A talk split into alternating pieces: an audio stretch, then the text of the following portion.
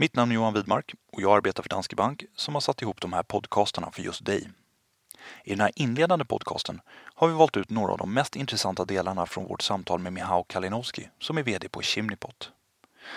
Chimnipot är ett produktionsbolag, eller Creative Agency som Mihao själv kallar det, som expanderat starkt de senaste åren och idag har kontor från Sydney till Los Angeles.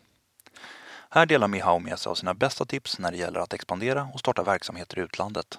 För vi anser nämligen att erfarenhet är den bästa källan till kunskap och därför har vi på Danske Bank samlat vår erfarenhet för att du ska kunna dra nytta av och inspireras av den.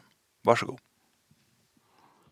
Ja, jag skulle absolut säga att eh, arbete med den lokala ledningen är, är det absolut viktigaste. Att eh, Risken att ta in en extern person i Singapore eller Tyskland eller USA som på papper och i samtal med dig och i rekryteringsprocess kan verka som sagt vara extremt proffsig.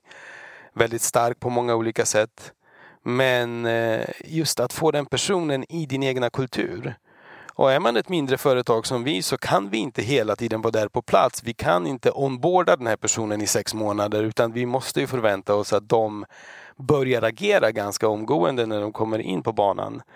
Eh, den biten borde vi ha tänkt igenom bättre. Vi borde haft en, eh, en, en relocation möjlighet för våra chefer som vi redan kan och, och, och, litar på.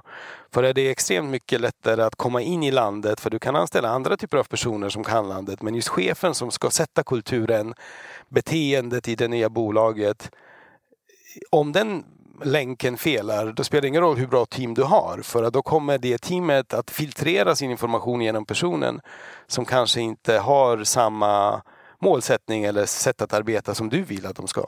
Så jag skulle säga lägg väldigt mycket kraft på att välja rätt chefer och den säkraste, åtminstone det säkraste för oss har varit att försöka hitta personer som redan finns internt och promota dem och sen lägga väldigt mycket tid på att hjälpa dem att, att hjälpa dem att utvecklas i sin roll som chef.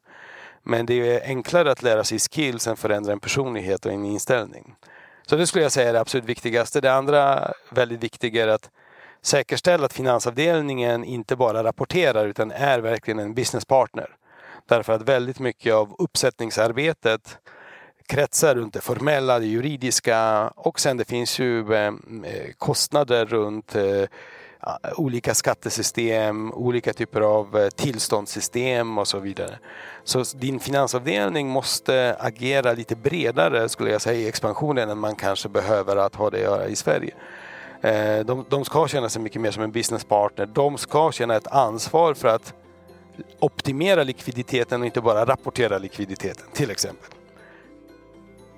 Tack för att du lyssnat. Jag hoppas att du tyckte det var intressant att lyssna på det Mihao hade att dela med sig av. Om du vill lyssna på mer, vilket vi hoppas att du vill, så har vi laddat den här spelaren både med hela samtalet med Mihao plus tre andra podcasts. Du hittar dem även på iTunes eller på Soundcloud så att du kan lyssna på dem i din telefon. Där finns en med Anna Holmgren som är finanschef på Consilium och Carl Tobiasson, VD på Medcap, där de delar med sig av sina viktigaste erfarenheter av förvärv och etableringar i utlandet. Det finns en annan där Ali Karimi, som är styrelseordförande på Parsgruppen, pratar om fördelarna med att handla genom återförsäljare i utlandet. Och som tredje där Karin Bjärle, VD och grundare av PSO Sweden, berättar om varför hon är glad att hon inte lyssnar på alla råd innan hon började expandera.